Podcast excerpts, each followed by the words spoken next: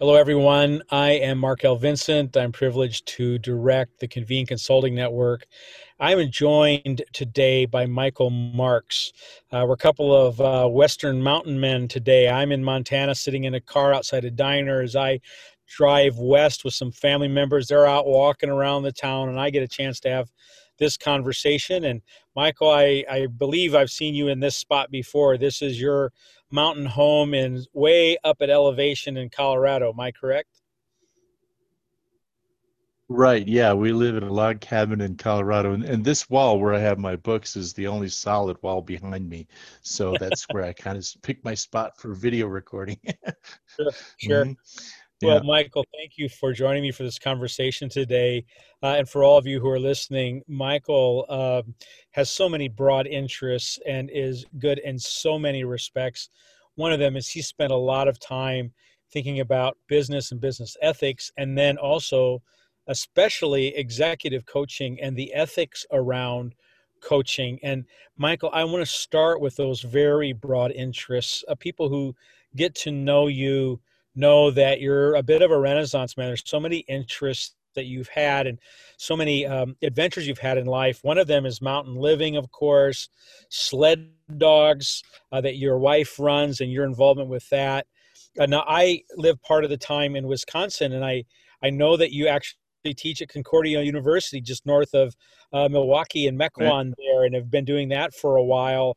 Uh, and doing that from yep. remote places. Uh, you actually still work with people in Germany and you do that in German and you lived in Germany for a while. You've got a long connection to the International mm-hmm. Coaching Federation. There's just so many things. But I have learned over the years that people like you do find that there are some threads in this something that kind of runs through. Maybe it's the spirit of god maybe it's uh, uh, you know a marriage maybe it's some kind of combination of factors. But what are some of the common threads that have run through your life uh, that you would say this is such a significant part of my life journey yeah that's a fascinating question to always reflect on. And I think it's a good idea for all of us to reflect on those questions you just asked often. And, you know, the common thread certainly is God's leading because there have been so many events in my life where you just have no idea where this is going to go, but you know that's where God wants you to go.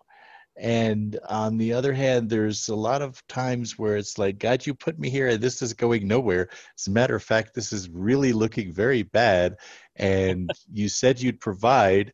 So when are you going to do that? Because we're getting a little nervous here. And sure enough, he shows up and it's better than what we expected. So mm-hmm. that's one of the common threads here. And, um, you know, we have our kids and we do a lot for them. In our case, we adopted two children from other countries, and you know that brought its own interesting dynamic into our lives. But uh, coming back to the United States, we um, you know established that I could work online, like you said. I'm you know totally internet dependent, but totally you know not dependent on anything but a good internet connection. And what was my wife's aspiration. So we built this uh, dog sledding business that she runs, and um, I often find myself, you know, thinking the expression you've probably heard: "Happy wife, happy life." Uh, so you know, that's just been one of those axioms that drives um, the uh, the lifestyle that we've chosen. Mm-hmm. Mm-hmm. Well, I know that one of those areas that you've given a lot of time to and a lot of thought to, Michael, is is uh, for lack of a better phrase, I'll just say ethical behavior, being very ethical as one goes about mm. their career. Mm-hmm. And um, one of the areas I spend a lot of time with is helping people come to common definitional understanding. So a business leader might say, I'm really concerned about ethical behavior and the person at the other end would say i mm-hmm. am too but they don't have the same definitions that they're thinking about in that moment so i'm hoping you can do a level set here and help us get to a little bit more of a common understanding of what ethical behavior is what is a workable operating definition for being ethical as one leads a business? What what do they need to be familiar with here? Mm-hmm. Yeah, I talked to a sheriff about this recently, and he said ethical behavior is what you do when no one else is watching. And I love that definition. As a matter of fact, you know, that particular sheriff was under a lot of scrutiny for um, his integrity, his upholding of the integrity. So it, it really meant that when he said, you know, uh, I've decided to do things that are right for my job that no one else is going to see but actually might even get me into a little bit of trouble. So we're willing to take a certain amount of risk when we say ethical behavior.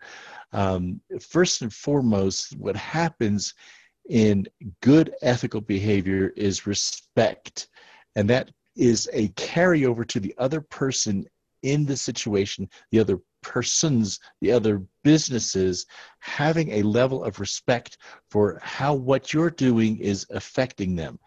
Ethics is above the surface. Morals and education and culture is below the surface. If you think of the iceberg analogy here, we see your ethics, is what you do.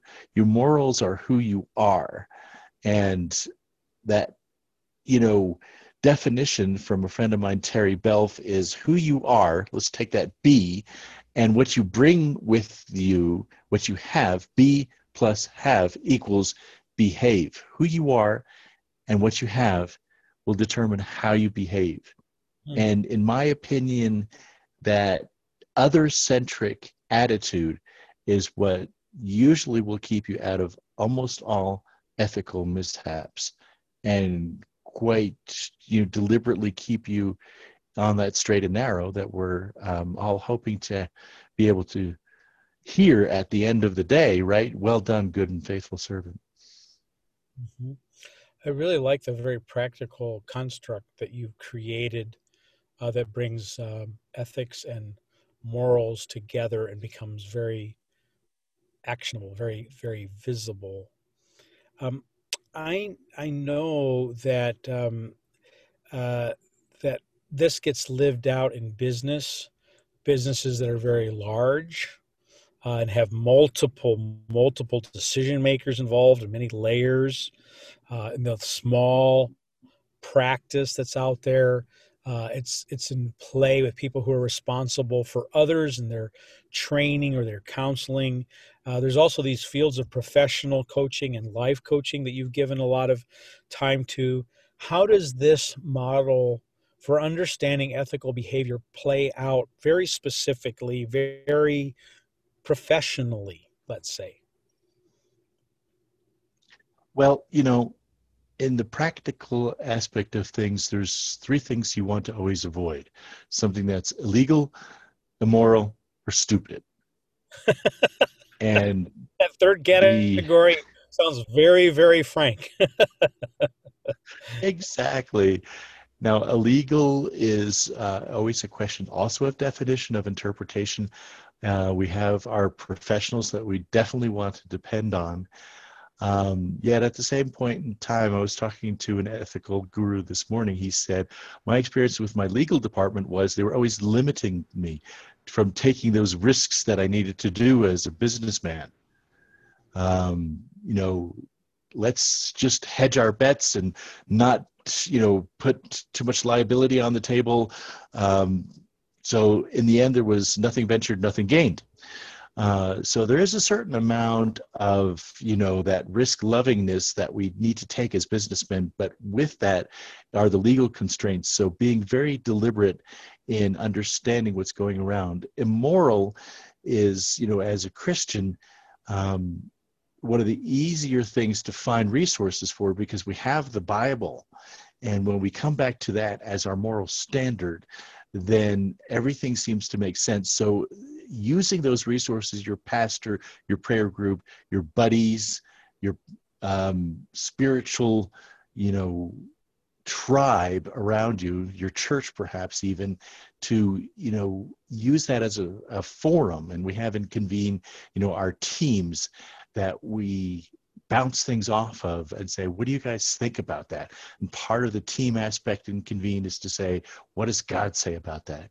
Now, that third category, stupid, that's kind of the uh, hard part here where, you know, your ethics comes into um, that risk am I taking here? Is it uh, rational? Is it logical? Yes. But what is God saying in that? What is God leading me to do in that here? And I'm convinced, like I said, uh, as part of my testimony here, that when God has directed me to go to different places and go to different countries and try different ventures here, when He said that this is what it's going to be, then that's what it was. And there was no ethical dilemma. When I start tweaking it myself, then it becomes dangerously stupid. So we definitely need to look for those around us that will give us advice, those around us that will pray for us and uphold us, and more than anything else, listen to the Holy Spirit. You know, in coaching, I tell my students trust the process, trust the client, trust the Holy Spirit. Wow. Wow.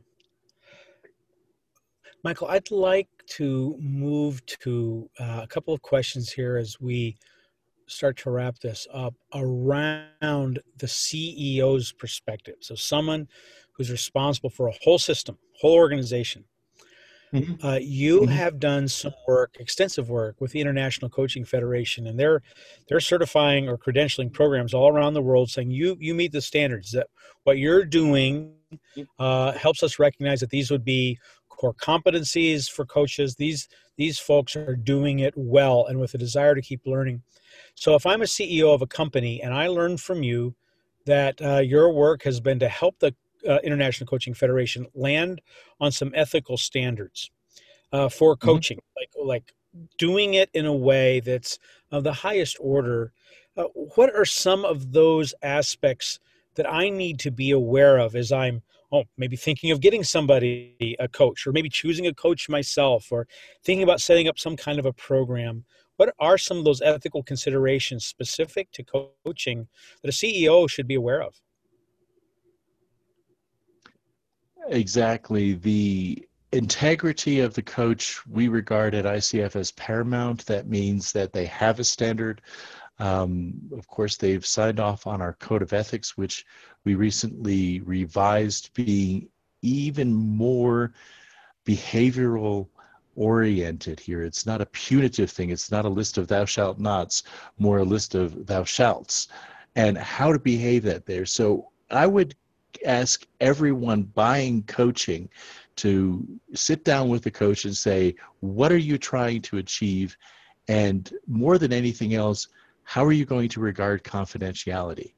In mm. the corporate setting here, I think that is where, you know, the greatest gain is for the clients when they can, in a place of trust, in a place of safety, unpack and let loose and talk about what troubles them uh, with the aspect of looking for solutions, not looking for therapy. That's another profession entirely, a good profession, but a different one.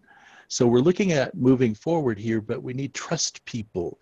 And is the coach in front of you, or is the coaching group, because we often hire as CEOs, you know, a group of coaches, do they have that level of integrity where that confidentiality is sacrosanct, is paramount?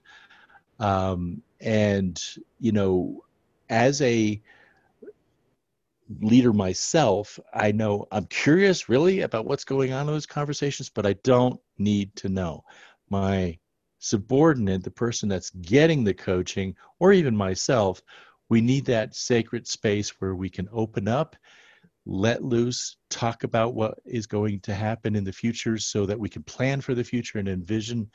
And as the company goes, they don't need to know the results of that. Yeah, they need to know that the client is showing up and that they're, you know, participating in a respectable way, but we don't necessarily need to know the content or even the results of the conversation.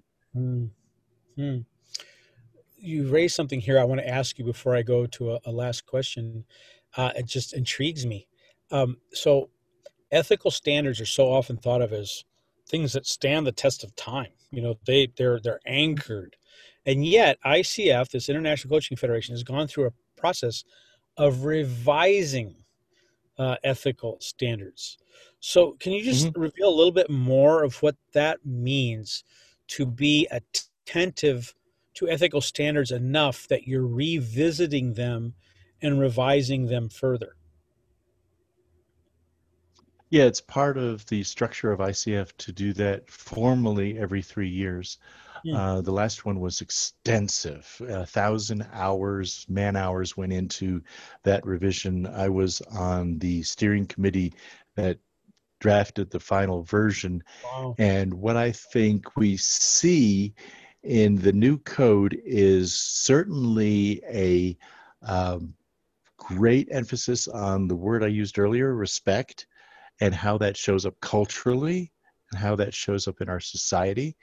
Uh, and, you know, looking for not only our members and credential holders to have that level of respect, but conveying that also to our clients.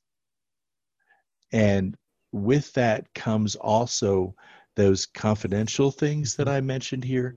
And another huge aspect about the new code is you know, how to troubleshoot conflict because that happens. And, you know, one of the things that we were able to write into the new code straight out of Matthew 5 and straight out of Matthew 18 was go to the person first, talk to them individually. If that doesn't work, bring someone else in.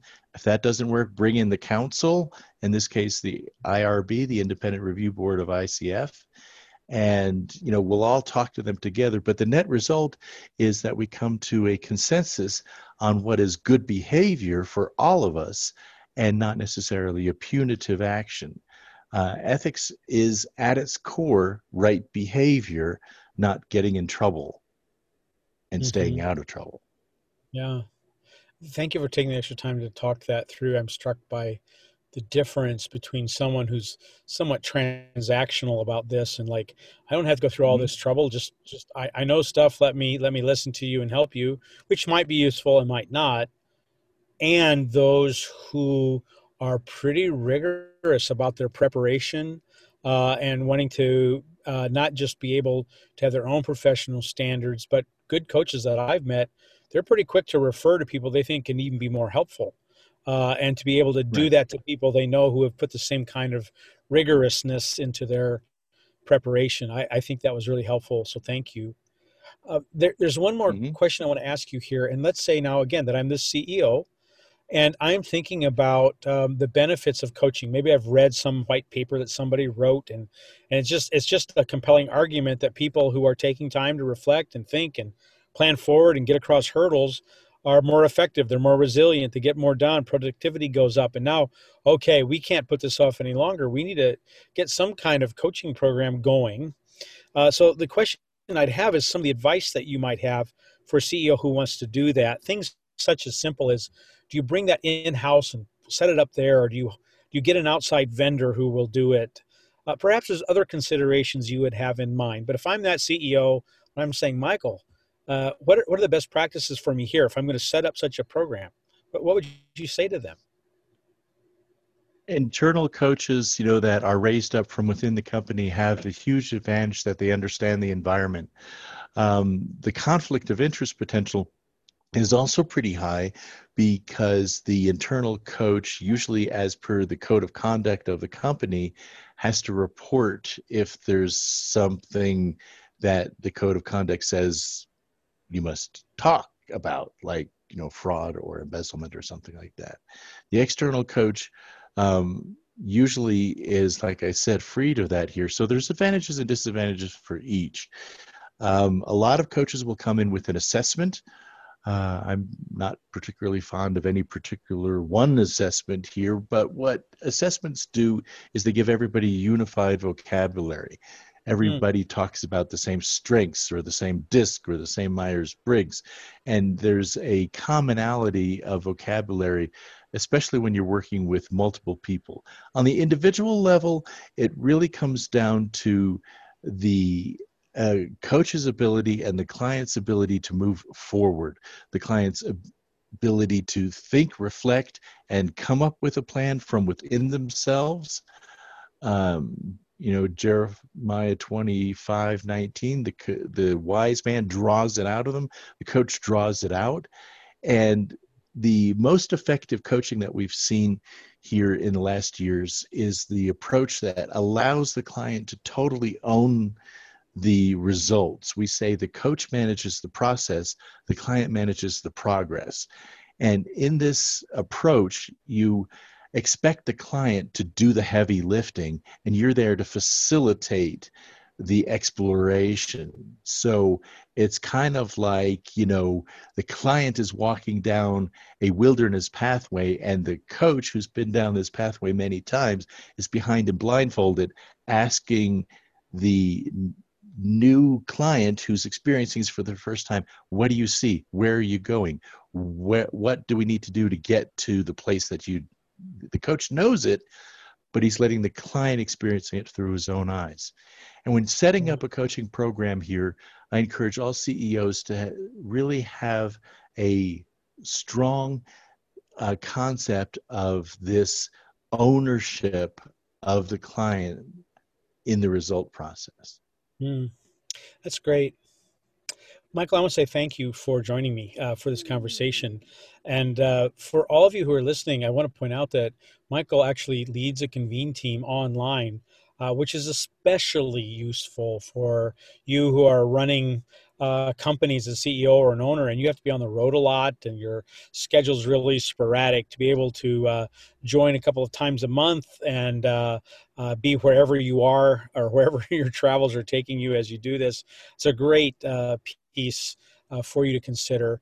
And again, my thanks to you, Michael. I, we're going to put his uh, contact information on the bottom of the screen here as we end, so that if you'd like to talk with him further about uh, coaching ethics, ethics in general when it relates to business, uh, any other general business matter, he's a he's a great resource. I hope you reach out to him, and want to wish you well and say thank you for listening.